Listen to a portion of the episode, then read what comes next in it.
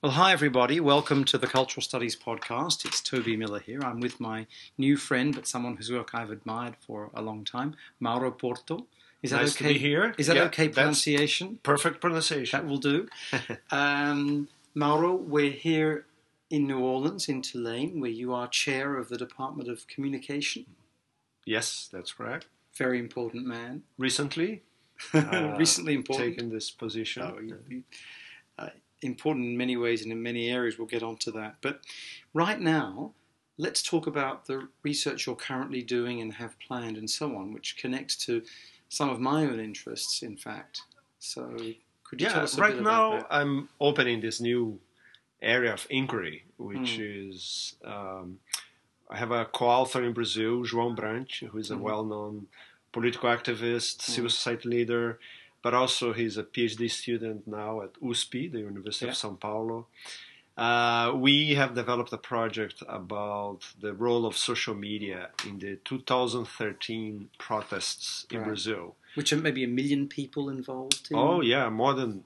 Yeah, if you look nationally, uh, yeah, in the climax of the wave of protests in June 20, uh, 2013, mm. there were uh, you know, conservative estimates think uh, they give the number of 1.5 million people in that more day. than in more than 100 cities that yeah. very day. That was right. the climax. Yeah, right, and that's what you're working on. Yes. Now, the way that was represented in the materials that I read was that it was about corruption and the misdirection of funds in the name of rebuilding some of the cities for the 2014 Men's Football World Cup and the 2016 Summer Olympics. Yes, so one of the key uh, themes of our research is to look to to give a more critical look at the ways that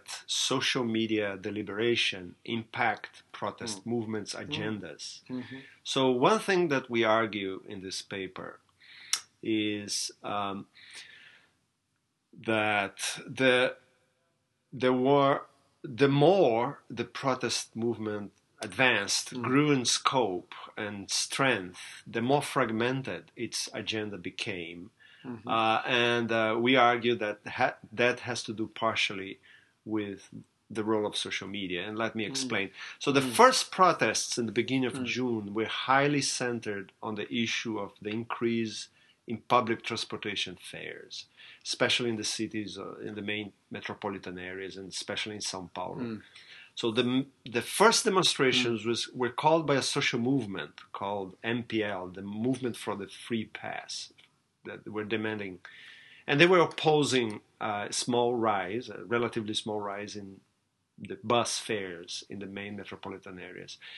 But there was also a significant dissatisfaction with Brazil's decision to host uh, the 2014 World Cup and other uh, sports mega events, including the Olympics in 16.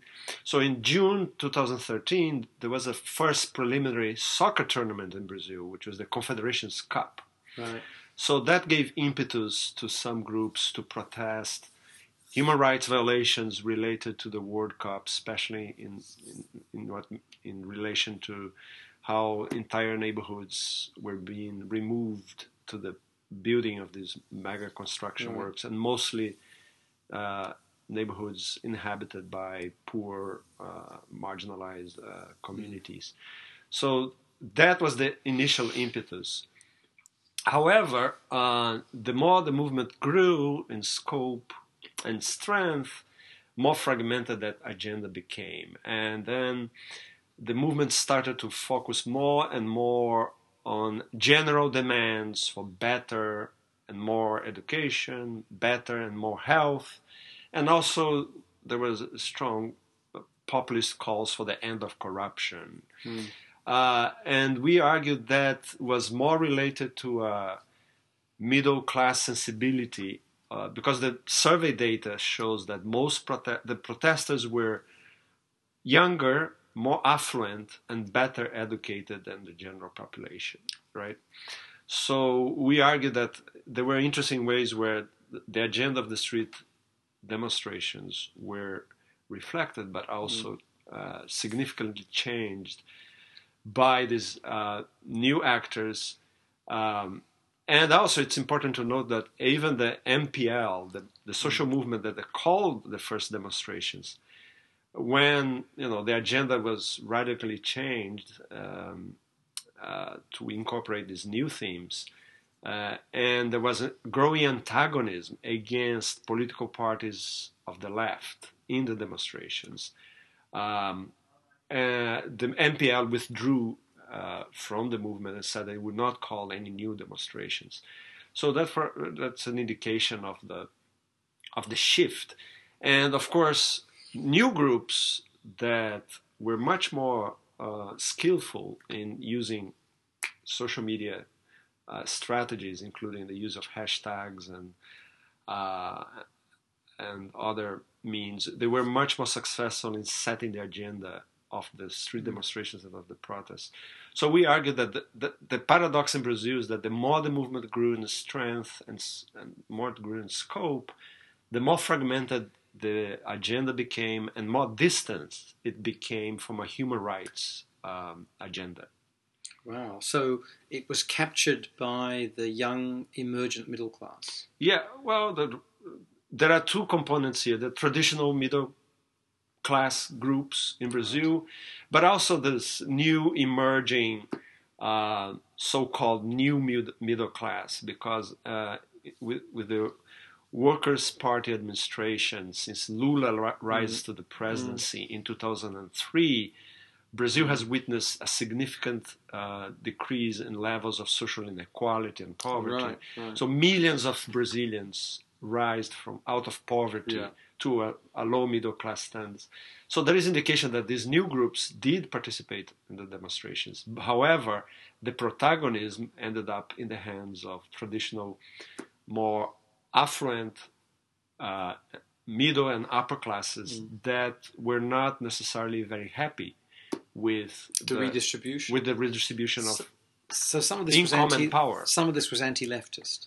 Oh, sure. So the the mm. demonstrations were able to capitalize and uh, and attract mm. a huge dissatisfaction uh, against uh, the PT and its uh, yeah. administration. Yeah, the Workers' Party of yes. Lula, and I understand that Romario was quite involved in this in interesting ways, right? So yeah, he has been a vocal. He's now in, uh, in a, a member of parliament. Yeah, and yeah. Uh, but he's more of a local, regional leadership in the state of Rio de Janeiro. He's not really an, came to play a significant role nationally. Oh, he didn't. So Romario uh, was a footballer who won the World Cup with Brazil, and was originally an advocate for the World Cup. Yes, coming to Brazil and then changed. But he's a strong critic and opponent of the bureaucracy of CBF, the Brazilian Confederation of Soccer. So, and he has been very vocal against uh, CBF and its mm. bureaucracy. Okay, okay, but not a significant figure nationally. In that regard, yes, but not in regard to right, protests. To protests. Yeah. Okay, okay. Yeah. And as far as the role of social media is concerned mm-hmm. in these protests, I'm still trying to work out what anti-social media are. But mm-hmm. anyway, what what has been the role of the social media? So, we, if you look uh, at some research done in several different contexts, uh, it's true that it's became particularly evident with all these waves of demonstrations around the world mm. in Spain, in the Middle East, uh, in Turkey, and uh, in Mexico, in, in, so many places. It became clear that you know uh, social media platforms like Facebook and Twitter they do have this ability of aggregating uh, online publics in very effective and low cost ways. Mm-hmm. And, and and calling and organizing protests in unprecedented ways. Mm. So this is clear. However, less research has been done on some paradoxical effects of mm-hmm. social media mobilization. We argue that less attention has been given to uh, what kinds of political subjectivities mm. characterize these protests because one thing is the ability to put a lot of people in the streets. Another thing, different thing, is uh, the ability of political forces to build political subjectivities and identities in a way that generate more sustainable movements. Mm. So, in one, that's why we. I wouldn't be surprised by the outcome of the so-called Arab Spring in Egypt, uh, with the collapse of uh, of of the government and the and the coup that happened against the Muslim Brotherhood. Uh, or, or, the fact that the Muslim Brotherhood appeared right after the collapse mm. of the Mubarak regime as the only political alternative, or that you know that that the the 2013 protests in Brazil at the end did not cause any significant major shift mm-hmm. in politics mm-hmm. because at the end it depends on the articulation of more organic um, alternatives. So in this research that I'm developing with my colleague João Brant, we are very uh, critical of. We try to develop a critical approach to social media that points to these paradoxes and these mm. contradictions, and that what happens a lot, what in the case of Brazil at least, what mm. happened is there was a dynamic in social media platforms like Facebook and Twitter mm. where younger and more affluent users mm. uh, were really um, deploying social media um, in strategies of um, uh, what would be the best way to say to, to reinforce uh, their s- strategies of self-presentation. Mm-hmm. So when people post, um, do a, put a posting in Facebook or send out a Twitter, the key expectations that they will be able to attract the highest number possible of likes, of comments, of shares, of retweets, right? And some research done in other contexts, especially in the US, where this, there is more data about these things, suggests that uh, you know uh, people tend not to engage a lot of online discussions when the topic is controversial, mm. highly controversial, or when uh, uh or when the the the, the there is less possibility to get confirmatory confirmatory feedback from peers, mm. right? So there is a study by the Pew Research Center in the U.S. Mm. About the NSA Snowden affair. National Security Agency. Yeah, the National Security Agency and all the spying and all the which is not supposed to be done on U.S. citizens. Yes, exactly. So, but that study showed very interesting ways that mm. the settings where Americans were less willing to discuss mm. that affair was in Facebook and Twitter. They were mm. much more willing to discuss that with friends and family and in other offline contexts than they were online. Mm. And on the on the other hand, the more people posted on Facebook and mm. the more they liked mm. stuff in Facebook, hmm. the more they thought that the opinion, their opinion, was shared broadly shared by uh, others, mm-hmm. right? Hmm. So we think that similar dynamics can be, even though we don't have similar research or data hmm. about the 2013 protests we argue in this research that there is a similar dynamics in relation to Brazil, that um, you know post posts and tweets about human rights violations uh, related to mega events, sport mega events like the World Cup, they were less likely to attract confirmatory feedback from middle and upper class publics than a post about more education or less corruption or, or other issues, mm. right? Mm.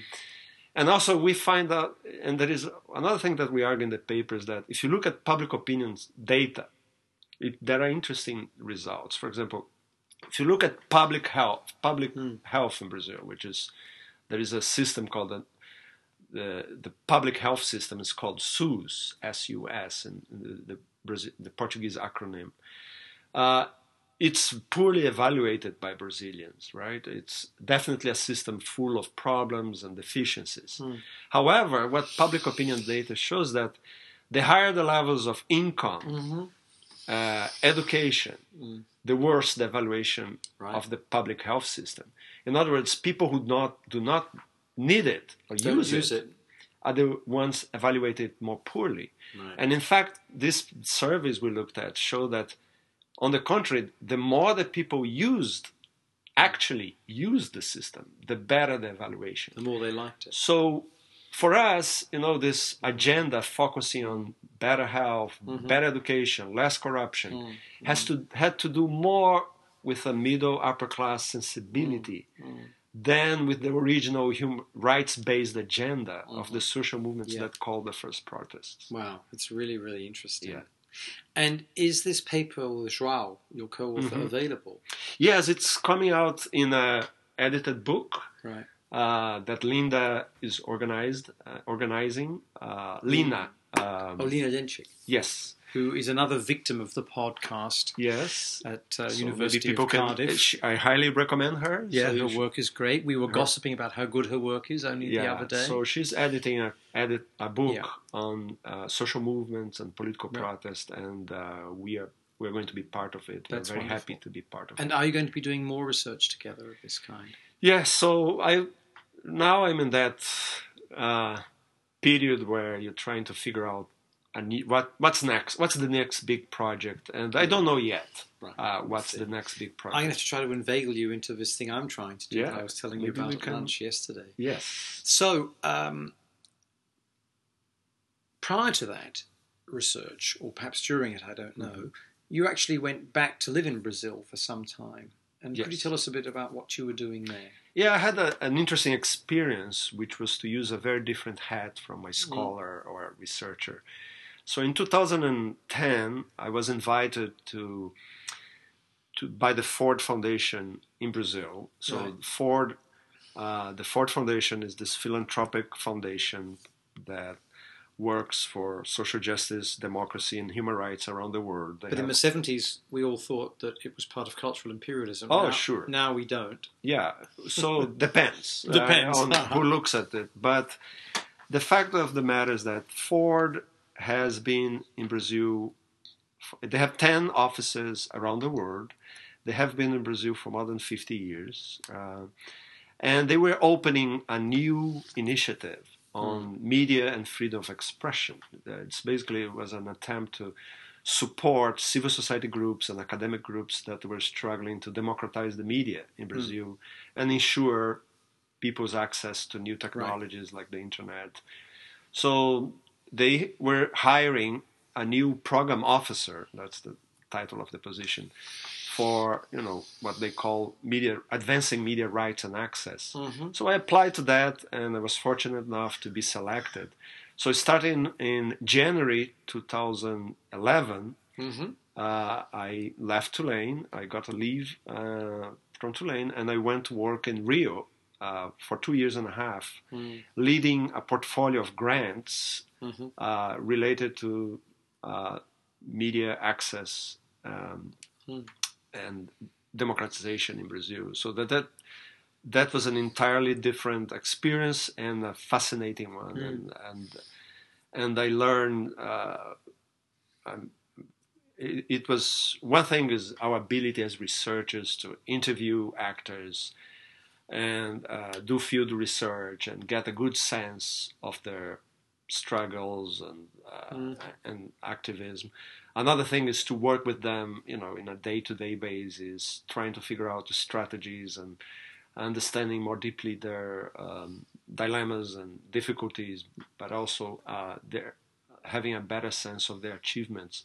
So it was really a privilege for Mm. two years and a half to work on a day-to-day basis with people who were really at the front lines of social change in Brazil. Mm. Uh, organizations struggling for a more democratic legal framework for the communication sector, Mm. uh, uh, women's groups uh, struggling uh, to end derogatory representations of women and Mhm. other stigmatized groups. Yeah. Uh, uh, working with uh, organizations of the black movement in Brazil to improve the way that um, uh, improve access uh, of Afro Brazilians to Uh, uh, media and technology.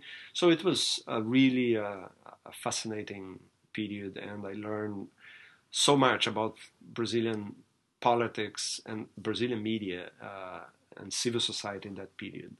And were groups like Olodum and Afro Reggae involved with Ford at all? Yes, so they these are some of the Afro Brazilian groups that have historically been supported by Ford, but uh, Ford in Brazil had, besides this media rights and access initiative, Yeah.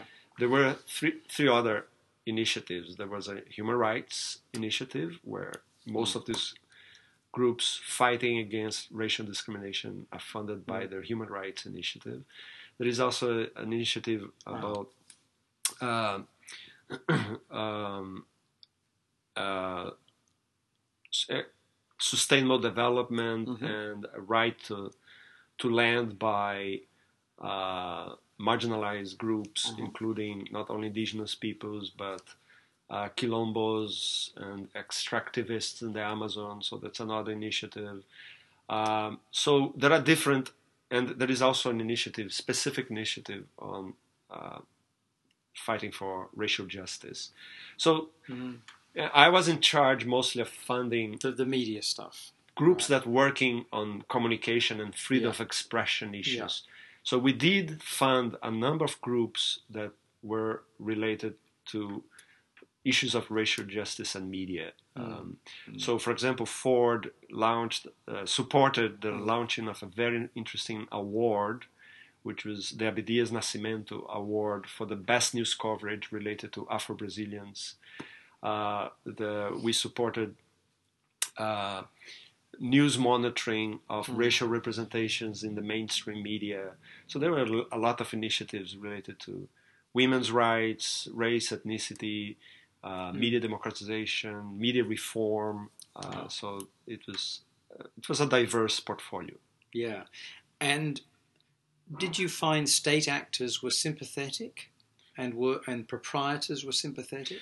Yeah, one of the things that you learn when you have that chance of working on a daily basis of this with this social movements and civil society actors is to understand that the state is never uh, homogeneous. It's never actor. one thing. It's not It's never. state. It's not a state. It's a. It's a sect. A set of often contradictory forces. Yeah, Uh, yeah. So there was always, you know, in Brazil, unfortunately, at the time that mo- that I was working on issues of media democratization, for Mhm. example, the Minister of Communication was never a significant ally of forces trying to advance freedom of expression. And uh, but however, you know, other uh, actors of the state were very engaged in uh, trying to advance that agenda, including the Minister of Justice. The Minister of Justice. There was, of course, the Secretary for Women's Rights, Mhm. the Secretary for uh, Racial Justice. So, and there is also the Human Rights Secretary. So there were, uh, so the state was, you know, some uh, of the bureaucratic agencies of the state were much more supportive of a media reform agenda than others. Yeah. And what about our friends at Globo and other big media conglomerates? Yeah, what was well, their attitude? We, uh, you know, as as a private foundation that was interested in advancing freedom of expression and Mm. media pluralism, uh, there were certainly w- clear ways where our work was very critical of the state of the media system in Brazil, especially in terms of its high levels of concentration Yeah. uh, and lack of diversity and pluralism. On the other hand, we try to support initiatives that um, could open more space Yeah. in the mainstream media and in, in the main groups, media groups. So the whole idea of having an award to recognize the best news coverage about uh, Afro Brazilians Yeah. was an attempt to show that there is good stuff Yeah. being covered. We just need to open more room for that. Uh, and also in the case of uh, the Globo organizations, they have uh, they also have a private foundation that's the Roberto Marinho Foundation, and uh, th- one of their projects is uh, what we would say one of the best public channels and cable, which is the Canal Futura. So we had a partnership with Futura to develop what they called a form of network journalism, which was extremely interesting because they were part, building partnership with civil society organizations all over the country and with universities mm. to have them as co-producers of content to the, this public cable channel. So that was an example of a very interesting project. Yeah, and there is also what's it called? Forgive my pronunciation. Globo Universidad. Yes, right. That was part. It worked more effective in some periods than others, but that was an attempt uh, by the Globo corporation to improve its relations uh, with the universities, with the universities and higher education in Brazil. Yeah, so the some of its aspects is more controversial, but it's definitely uh, an attempt to improve uh, and overcome a history of you know you know antagonism between the academic field and and Globo in some ways. And uh, for example, they in I wrote a book about TV Globo uh, that was published in 2012 and Globo through Globo universidade and other channels facilitated access in, in ways that did not exist before Globo universidade. Mm, mm, interesting. Uh, perhaps would be a good time now to move on to some mm-hmm. of that research right? Mm-hmm. because uh, you have a fascinating background but in the last few years it's a lot of it's been scholarly mm-hmm. and a lot of it focused on Latin America, particularly mm-hmm. Brazil and the media. So perhaps you could just take us through that and point us to again to where people might be able to find this work. Yeah, in so particular this this wonderful new book. My last major research project was a book on the role of TV Globo, Brazil's dominant media group, in Brazilian politics since the return of democracy in 1985. Mm. So it's a book that covers uh, 20 years. Uh, it covers from 1985, when with the return of democracy and the end of the military dictatorship, to 2006, which and, covers. And we might just fill in people. So there was a mm-hmm. dictatorship from 64 to 85, mm-hmm. and then there was the coup within a coup, the dictatorship within a dictatorship, which is from 68. 68 yes. Which is a bigger crackdown. Yeah, there, there was a definitely closing of a brutal. Then it starts a brutal period of repression and uh, so yes, so we had almost 21 years of a military dictatorship from 64 to 85 and backed by the United States. Oh, sure. And seen as an opposition to Marxism as part of both Cold War 1 and Cold yeah, War 2. Exactly. Yeah. So in 1985 we have a transition to democracy. So I looked at what was the role of TV Globo in Brazilian mm. politics mm-hmm. from 85 to 2006. So this book is based on interviews with main major political actors. So mm-hmm. I interviewed all the former presidents of mm-hmm. Brazil, mm-hmm. starting with Sarney, uh, Collor de Mello, mm-hmm. Itamar Franco, Fernando Henrique Cardoso. I also interviewed uh, several of their press secretaries. Um, um, so there was interviews with political actors, and also interviews with journalists who were part of TV Globo, had worked at TV Globo. Mm. So, and also there is a chapter on civil society and media in Brazil where I interviewed a lot, several civil society leaders. And also it's based on content analysis of news and also textual analysis of telenovelas, the famous uh, television series that are extremely popular in Brazil. So I looked at their political role and not only in Brazil, Globo oh, sure. exports these things all over the world. Yeah, so uh, Latin American media companies like Globo in Brazil and Televisa in Mexico are major exporters mm. of telenovelas, and they are, yeah, you're right, they are global phenomena. Uh, but so that that what making a long story short, one of the key arguments of the the book is that uh, Globo has been had been characterized, as you pointed out, to a very conservative uh, political agenda. Oh. They had supported the 1960 uh, the, the TV did not exist in 64, but the Globo comes from a media group that started with the newspaper O Globo that was owned by Roberto Marinho. So the Marinho and his newspaper were one of the media groups that supported the 1964 military coup. Mm-hmm. And also, in, during the period of the military dictatorship from 64 to 85, mm-hmm. there was a clear collusion of interests between yeah. Globo and the military. Uh, and, uh, and Marinho used his media empire to advance his political agenda very clearly. And that continued in the first period of the, the redemocratization. Mm. But what I argue in the book is that Globo started to change a lot in sig- very significant ways in the mid 90s. Mm-hmm. There was a major shift in its news division. Uh, they brought in a journalist from the newspaper that had never done television before to be the head of its news division. They replaced newsreaders by journalists uh, in its main newscast, the Jornal Nacional. So there, were, so my main question, and and and in significant ways, Globo changed its journalism um, model uh, becoming less submissive to the governmental agenda, mm. um, more assertive uh, compared to what it had been before, um, less biased in significant ways. So my question was, why did Globo change, uh, yeah. and what were the consequences of that? And the book argues that the the, consolid- the advancement of uh,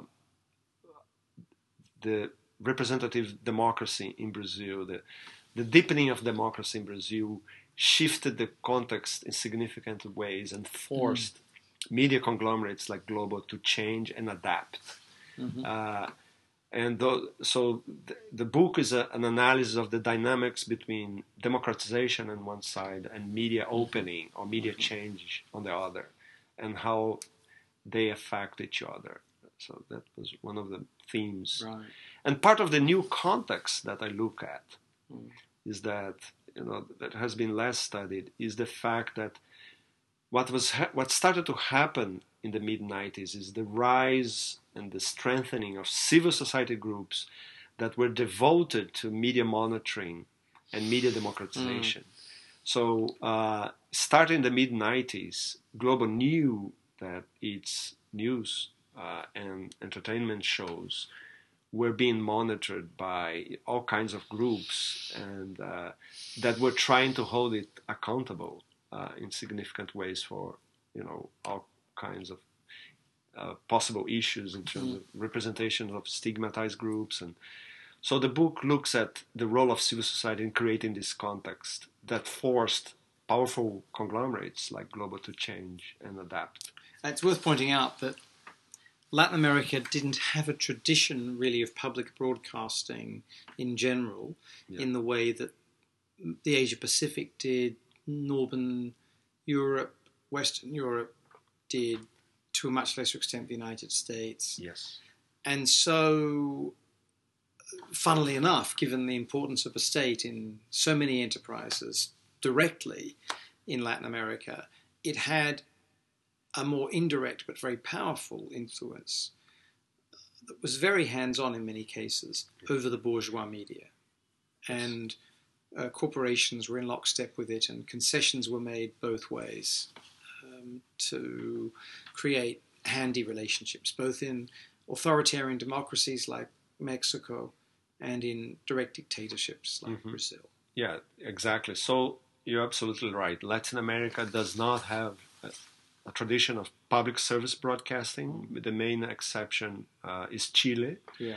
where early on there was an interesting model where television um, channels and networks were um, neither private nor state controlled. They were controlled by the universities.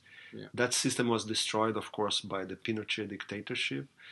But even nowadays, uh, TVN is a significant public channel yeah. that is able to attract uh, significant large audiences, even though it it has also been affected by neoliberal policies and right. privatization. And, and, to a certain extent, university TV stations were important in other countries as yeah. well, but yeah. not as significant as. Yeah. So, with the exception of Chile, yeah. there is no strong tradition of There's public broadcasting. No real. What is often called public stations and public networks in Latin America are often state controlled Yeah.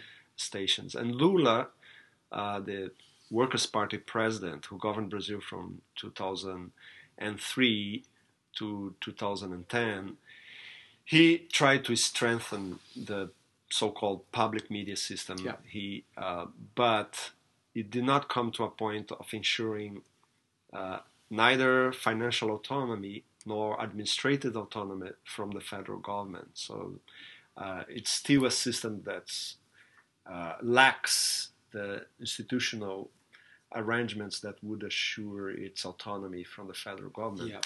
Uh, so yeah, that there there, there isn't a strong public sector in the media system, which is a, of, obviously a problem. But it also makes very complicated the relationship of something like Globo to the public interest. Yeah. In the same way as it's very difficult for people to understand the private public partnerships that Ford, in many ways, inaugurated around the world, it's very hard for people to understand how they work and to see that they are not just tools of US imperialism or the state. Uh, very hard for people in other countries to get this. So it's hard for people in other countries to understand the relationship between governments and private sector broadcasters in Latin America. Yeah. Exactly. But wh- what's interesting here is that we are witnessing new shifts and accommodations and Mm. the relationship between governments and the private media sector, right? Yeah. So there are there were new media laws approved recently uh, in countries like Venezuela, Ecuador, but also more recently in Argentina, Yeah. and Uruguay has just passed a new media law, and of course in Brazil has been debating. Uh, civil society groups have been trying to push for Mm. uh, shift in the regulatory sh- system for decades. The law that regulates radio and broadcasting in Brazil is from 1962, Mm. so it's completely obsolete. Uh, and but n- every president has promised to to offer, you know, to update it, but it we're still waiting for you know any serious attempt to to change that law. So uh, that there has, but in other Latin American countries, and I would say the Argentinian law is it's a very good law. Um, Tries to promote diversity and pluralism, especially in terms of the, uh, preventing high levels of media concentration. Uh, its application, however, has been often more selective than you, you know uh, uh, than universal. But you know, Uruguay has just recently passed a very good media law, and I think there are some good, hopefully, some good examples coming from the region of media laws that will reconfigure the media sector in a way that will reinforce public interest obligations. Uh, The- and the media reform movements are very vibrant, Yeah. very significant Yes. And I suppose civil society has become much, much more important. And for people who grew up under dictatorships, as you did, yes. the idea that government is the way out is always going to be a little bit problematic, isn't Mm-hmm. Yeah. it? Yes. So there is well in Latin America it's often there is this strong belief that the state has to uh, be the solution or step in. Right, that is the tradition. Yeah, that's tradition. Often, uh, you know, civil society has. It's a highly complex issue because, Mm. on one hand, I would say that what's there is a huge difference in the region in terms of the arrangements between civil society and the state. hmm There are countries like Brazil and the southern cone countries, uh, including Uruguay and especially and Chile, where the state is is more receptive and accommodating of civil society participation uh, in policy making, right? And uh, so there are strong participatory institutions in Brazil uh, that reflect that. And this is the southern cone where hundreds of thousands were slaughtered Yes, by some of these dictatorships. yes. Maybe not hundreds of thousands. But the new democratic but- governments were able to engineer new Yeah. institutions. Yeah. Uh, and uh, we can talk more about that. But in Brazil, there are there is the tradition of participatory budgeting, which is very strong in the municipal level in some cities, mm. but also the federal, the state level and the federal level. There is the whole tradition of national conferences and uh, managing councils, which include uh, civil society, the private sector, and, and government, uh, government officials. Mm. so it's it, it, these participatory institutions have been played an in, in place. In, been placed for some time. And this tripartite model. Right? Yes, uh, not always, but often yeah. incorporating different sectors. And, mm. uh, uh, and in other countries, you know, civil society groups have been much more marginalized from state decision making right. right. than than in Brazil. So there is a lot of variation. Mm. But one topic that I'm considering looking at more mm-hmm. closely is the relationship between participatory and representative democracy in Latin mm. America, mm. and uh, trying to understand the role of populism, forms of neo-populism, but also uh, new forms of state and civil society relation yeah. that are configured very differently across the region. Sure, and whilst statism is something that runs heavily through the region, yes, but in complex ways, so is populism. Yeah and so is clientelism. Yes. And these are still tendencies that are there. Very well, All definitely. Them, right. In the in Brazil is an amazing. Brazilian scholars have been coining a term that's very interesting, uh, which is a little bit complicated to foreigners to understand, but right. it's the notion of electronic coronelism. You know, coronelism has been a term used by political scientists to uh, understand the powerful local bosses in Brazilian regional politics and how uh, landowners, especially, were able to exert extreme, extremely strong power uh, in regions of the country in alliance with state and federal authorities. So it was basically a pact where the federal government would allow these colonels, the strongmen, to rule as they will in their regions of control in exchange of political support. So that has been a trend for centuries in Brazil. So what happened, of course, in when Brazil becomes more urbanized and industrialized in the mid 20th century, is that land, of course, remains a strong source of power, but more and more control of media became essential to local elites yeah. to exercise their power. So in Brazil, uh, people have been coining the term electronic coronelism to address the issue of the fact that in several states, especially in the less developed ones, uh, there is a huge correlation between families that control local politics and the families that control the local media. So if you look at states like uh, Bahia, Maranhão, Alagoas, the same family that traditionally control the state politics is the same mm. family that owns the television stations that is um, affiliated to TV Globo. Mm-hmm. It's the same family that owns one of the first or the second largest newspaper in the state. It's the same family that owns radio stations. So there is a, a huge correlation between oligarchic control of politics mm. and control of media in Brazil, which is very which which suggests that presidents have used their power to allocate TV and radio licenses in a clientelistic way. Yeah. So they have given uh, radio and TV stations to their friends, and they have effectively prevented their foes to have access to media and to have uh, access to radio and TV licenses. So there's this very problematic and authoritarian aspect of the political system in Brazil, which is strongly based on clientelism.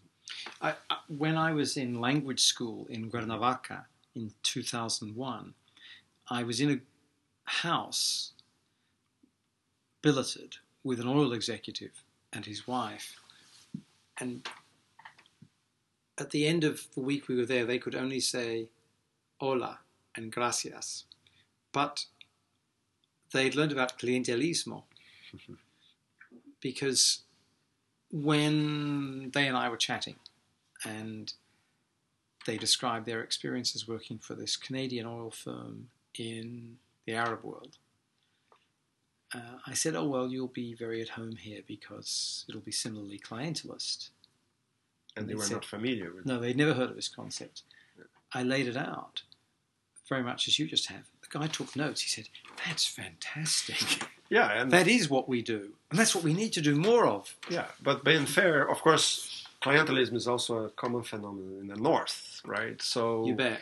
You bet. Uh, no, he living- about he having knew about it lived- in Canada. He hav- about it in Canada. having lived more than 10 years in, this, in the US South, you know, I can attest to similarities in Latin American politics to what goes on in the South, or, of course, not to mention Italy and Southern Europe and other, where clientelism remains, you know, an important political phenomenon, including to understand media. Um, yeah, so definitely it's, it's, an, it's an important concept to understand the relationship between media and politics in Latin America.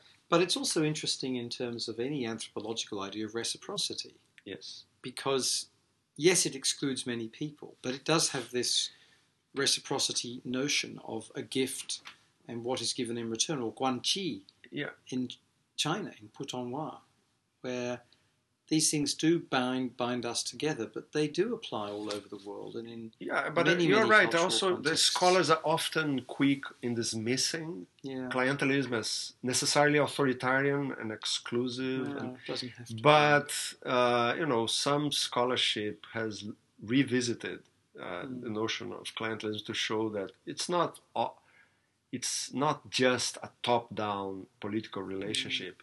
It's something where you know the subaltern groups that are trying, that, where the powerful are trying to co-opt through these arrangements, have their own ways of ensuring the interests through uh, clientelistic arrangements. So, and also, of course, often in the case of Latin America, clientelism has been often one of the only ways to effectively incorporate groups that had been marginalized by the mainstream political system.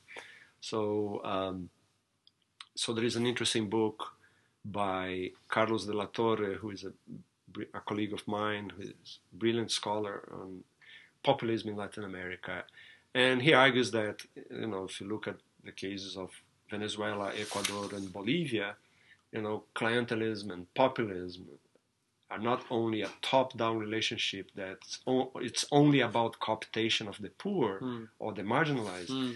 It's often you know a result of pressure from below and effective concessions that have allowed some of these groups to achieve some gains that are Mm. real.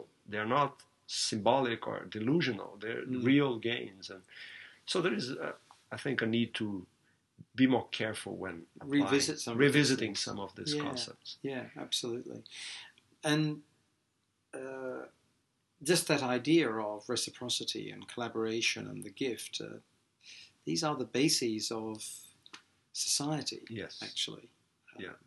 So, well, Mauro, I want to thank you very much for Oh, coming into the a pleasure. pod. I've learnt so much over the last three or four days here chatting to you, both about your family and about Mhm. your work and about Latin America. And uh, this has been especially exciting. Thank you Uh, very much. I hope this is just the beginning of our permanent exchange of ideas, and and uh, hope to see you back soon to New Orleans. That would be great. Thanks so much. Okay.